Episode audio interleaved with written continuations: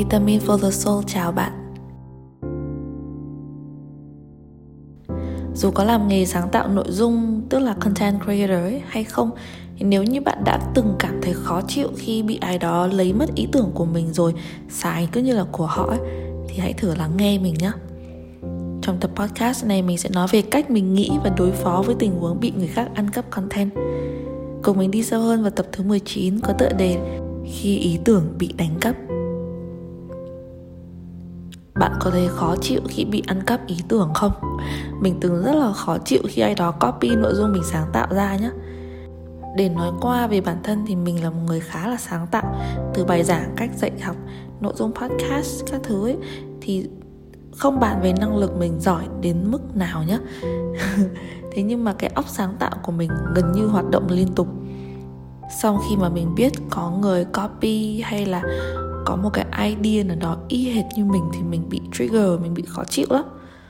Mình kiểu, ơ, hay, cái này tôi nghĩ ra mà, sao copy không ghi nguồn? Đã có vài lần mình từng bị người khác copy bài, copy cái content mà mình viết ra, sau đấy thì ờ, họ share lên cứ như là của họ vậy mà không hề ghi nguồn gì cả. Thì mình nghĩ là cái hành động mà copy nguyên cái chất xám người ta bỏ ra ấy, thì là khá là đáng lên án nha ý chí ít thì cũng cho người ta một cái ờ, credit vào đấy. Nhưng mà phải nói thật là nội dung càng hay thì người ta mới càng muốn chiếm hữu nó và share nó đi. Thế nên cũng an ủi bản thân mình là ừ chắc là content mình viết cũng hay. Thế nên là người ta mới lấy.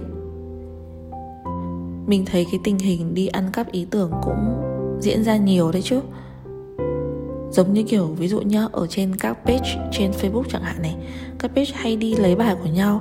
Thế nhưng mà văn minh được một cái là có ghi credit. Rồi, ở trên TikTok cũng thế, các bạn cũng lấy credit từ từ nhà sáng tạo nội dung khác. Tất nhiên là những ai văn minh vẫn ghi là ý tưởng đến của ai, hay là video này được truyền cảm hứng bởi ai. Nhưng ngoài ra, có những khi những cái ý tưởng, những cái nội dung đó lại không được ghi nguồn, không được công nhận có thể là họ quên nhưng có thể hoàn toàn là họ thích thì họ cứ lấy thôi. Có một lần mình xem được một cái nội dung rất là hay ở trên tiktok của một trang nước ngoài. Và chỉ vài hôm sau thôi thì mình thấy có một trang tiktok rất là nhiều follower và copy nguyên nội dung của cái người uh, content ở bên nước ngoài vào ấy. Thế nhưng mà họ chỉ đổi từ tiếng anh sang tiếng việt còn lại từ nội dung đến hình ảnh các thứ ấy là giữ y nguyên như vậy không hề ghi credit. Thì lúc đấy mình cũng nổi tính uh, sân si lên một tí. Mình mới comment mình bảo là uh, mình không nhớ mình comment cái gì nữa nhưng mà đại ý là kiểu nhớ ghi cái nguồn của cái người đã tạo ra content này vào ấy.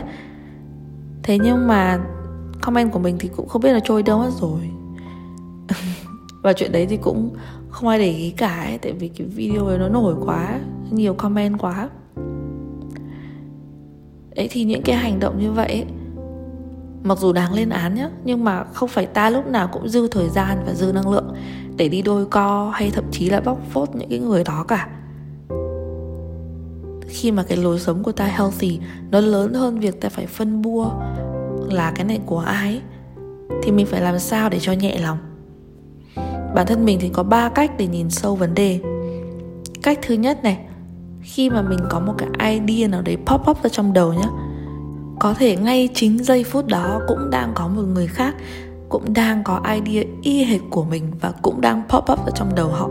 Điều đấy hoàn toàn có thể xảy ra được. Thế nên không thể hoàn toàn nói rằng ý tưởng này là của tôi được cái việc nói rằng ý tưởng này là của tôi nó chỉ làm tăng cái tính sở hữu tăng cái tôi muốn chứng minh năng lực của bản thân lên thôi chứ cũng chẳng để làm gì cả. Có một cái thí nghiệm như thế này mình sẽ kể cho mọi người nghe nó hơi dài một chút nhưng mọi người nghe thử ha. Nó có một cái um, thí nghiệm liên quan đến khỉ và nó được đặt tên là hiệu ứng con khỉ thứ 100 tiếng Anh nó là 100th Monkey Effect thì vào năm 1952 trên đảo Koshima thì các nhà khoa học đã cung cấp cho khỉ những củ khoai lang thả trên cát. Những con khỉ rất thích mùi vị của khoai lang sống nhưng mà chúng thấy khoai dính đất bẩn và gây khó chịu ấy. Thì một con khỉ cái 18 tháng tuổi tên là Imo và nó nhận thấy rằng nó có thể giải quyết vấn đề này bằng cách rửa khoai ở một con suối gần đó. Thì nó đã dạy mẹo này cho mẹ nó những con khỉ cùng chơi với nó thì cũng học theo cái cách mới này và chúng cũng dạy lại cho mẹ của chúng.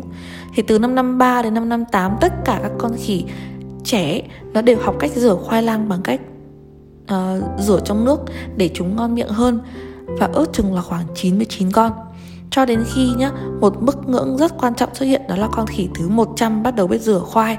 Và từ lúc này trở đi thì việc rửa khoai trước khi ăn ấy nó lan ra cả đàn khỉ mà không hề có sự giao tiếp chỉ dạy giữa những cái chú khỉ với nhau một cách trực tiếp đâu. Người ta ngạc nhiên khi phát hiện ra là việc rửa khoai trước khi ăn ấy nó đã lan dần ra cả những cái chú khỉ ở hòn đảo lân cận và cả những cái con khỉ ở trên đất liền ở, ở Takasakiyama nữa. Và điều thú vị là các nhà khoa học đã phát hiện ra là có một cái người ta gọi là trường năng lượng là tâm trí cộng đồng khi một nhận thức nào đó được nhân bản qua từng cá thể sống trong một cộng đồng nó lên đến một số lượng nhất định. Và trong cụ thể thí nghiệm này là 100 cá thể thì nhận thức ấy sẽ hòa nhập vào trường tâm trí cộng đồng và nó lan truyền sang các cá thể khác như một phản xạ vô điều kiện thôi không phụ thuộc vào không gian. À, nói luôn thì cái hiệu ứng con khỉ thứ 100 này mình biết tới đâu đó trong sách của Paulo Coelho thế nhưng mà khi mà mình research ra cụ thể thì mình có đọc đoạn uh, thí nghiệm vừa rồi của bạn Thái Đức Phương ở trên blog của bạn ấy ha. Tiếp theo này mình còn nhìn vào vấn đề này theo một góc nhìn đó là khi mà cái nội dung mình sáng tạo ra nó là hay và có người copy nó rồi lại lan truyền chia sẻ cái nội dung đó ra với nhiều người khác nữa thì nhìn về mặt tích cực nhá, nội dung sẽ được lan tỏa rộng hơn. Thế thì chẳng phải là một điều tốt hay sao? Đúng không? Ta làm việc tốt, ta không màng được ghi nhận công lao. Hơn nữa là lại còn có nhiều người biết tới nội dung ta chia sẻ hơn. Vậy thì ta càng được tích nhiều phước báu mục đích ta tạo ra nội dung hay cũng là mong muốn truyền tải nó cho nhiều người và từ đó thì giúp ích cho họ thôi mà. Cho nên việc bị đánh cắp ý tưởng để rồi chia sẻ ra những người khác nữa ấy, có lẽ cũng không phải quá tệ. Và cách thứ ba mình nhìn sâu vào vấn đề này đó là không có gì là tự dưng xảy ra cả. Khi mà ta có một idea về một chuyện gì đấy thì chứng tỏ là ta đã có đủ nhân duyên để idea đó biểu hiện trong tâm trí ta rồi. Chứ chẳng có gì là ngẫu nhiên cả chẳng có gì là đùng một cái cả. Giả dụ nhá một người không biết gì về tiếng trung như mình. Không thể nào mà một ngày đẹp rồi mình lại nghĩ ra chuyện là cách dạy viết chữ cho học sinh để làm sao cho viết nét bút lông thật đẹp được. Trước đó nhưng mình phải học mình phải hiểu tiếng trung. Sau đấy mình phải có đủ nhân duyên để đi dạy tiếng trung mình gặp gỡ nhiều người để mình hình thành lên cái mầm mống là uh, cái cái cái nhân ấy. Là ta có khiếu hoặc là có nhiều người muốn ta dạy họ cách viết chữ chung thật đẹp, thay vì là tập trung học ngữ pháp hay là từ vựng của mình chẳng hạn. Rồi sau đấy mình có nhân duyên để gặp được thầy giỏi, bạn tốt, sách hay. Về cái cách viết chữ sao cho đẹp và chuẩn theo truyền thống nhất của trung quốc chẳng hạn. Ý của mình ở đây là ta cần phải có đủ điều kiện để ta có thể có thực sự đủ nhân duyên. Rồi cái idea đấy nó mới đến với ta một cách tưởng chừng ngẫu nhiên như vậy được đúng không? Vậy cho nên là khi mà ta đang sáng tạo ra một điều gì nhá thì chứng tỏ là cả vũ trụ này đã và đang vận hành để giúp bạn có được cái idea đó đấy chứ. Thế cho nên công lao cũng không hoàn toàn là của bạn làm ra một trăm phần trăm đâu nên cũng không thể khẳng định chủ quyền là idea này là của ta được. Đúng không? Có lẽ cái việc idea này là của ai ấy, nó cũng không to tát đến thế đâu. Thế cho nên bản thân mình đi đến kết luận cuối cùng của việc mình bị trigger mình bị hơi khó chịu khi mà có người khác đánh cắp ý tưởng của mình ấy. Cũng là do tính sở hữu của mình cao và mình bám chấp vào việc là ý tưởng này là của tôi. Cũng có nhiều trường hợp ý tưởng kinh doanh bị ăn cắp nhá. Thậm chí có nhiều trường hợp nhá chính cái người đệ tử hoặc là cái người rất thân thiết với mình đi ăn cắp ý tưởng của mình rồi mở một cái uh, kinh doanh y hệt như ta, mô hình gần như y hệt như ta. Vậy thì lúc đó ta nên hiểu như thế nào? Theo mình, và tất nhiên là theo ý kiến của một vài người nữa, thì ờ, mình đưa ra bốn kết luận như thế này. Tất nhiên là nếu muốn bổ sung thêm gì thì hãy nhắn cho mình nhé thứ nhất này, cái việc trong kinh doanh ấy mà ta bị ăn cắp ý tưởng ấy là điều không thể tránh khỏi luôn. Người ta cũng nói đấy, kinh doanh là thương trường mà thứ hai này, việc họ đi ăn cắp ý tưởng của ta để làm giàu ấy. Một là mình nghĩ là họ tự biết và họ tự cảm thấy xấu hổ thôi. Hai là chưa chắc người ta đã có đủ nhiệt huyết, đủ đam mê và cái sản phẩm hay dịch vụ người ta làm ra ấy, nó đủ mang tính bền vững như chính người đích thân tạo ra nó đâu. Điều thứ ba này, quan trọng ấy là khi ta gặp những trường hợp như thế thì ta giữ cho mình có những nội lực mạnh mẽ để ta vượt qua chuyện này. Có lẽ ta không cần phải bóc trần ai cả mà cứ thế cạnh tranh công bằng với họ. Khách hàng đôi khi cũng đâu cần biết ai là người sáng tạo chính ra cái này đâu. Nhiều khi họ quan tâm đến drama để họ hóng thôi. Thế nhưng mà những người khách hàng thông minh ấy, họ đều là những người rất thông thái. Họ sẽ đánh giá so sánh và chọn bên nào có sản phẩm hay là dịch vụ tốt và phù hợp với họ nhất thôi. Vậy cho nên là cái này dẫn đến điều thứ tư, là nếu như họ nghĩ họ có thể tạo ra sản phẩm hay dịch vụ này giống ta nhưng mà làm tốt hơn ta nữa.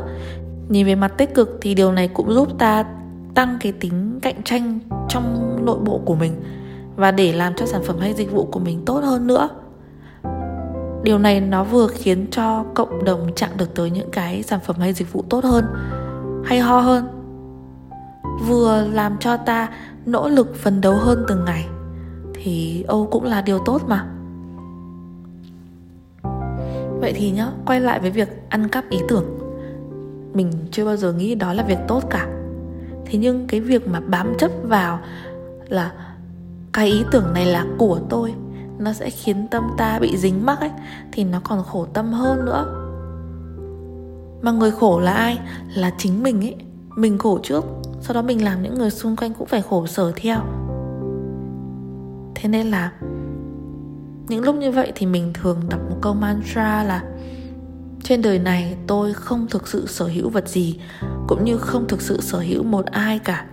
Tất cả chỉ đều là vay mượn hoặc là trao đổi thôi.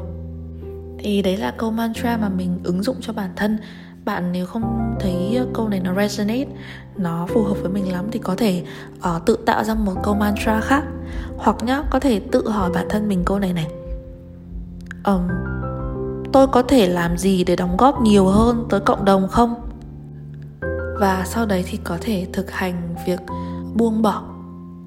Buông bỏ ở đây là buông bỏ cái dính mắc cái bám chấp vào việc ý tưởng này là của tôi buông bỏ cái tính sở hữu lớn ở trong ta ra ấy thì về việc buông bỏ này thì mình đã có một cái tập 17 để giúp bạn thực hành việc buông bỏ đó rồi thì bạn có thể quay sang nghe lại tập 17 đó ha.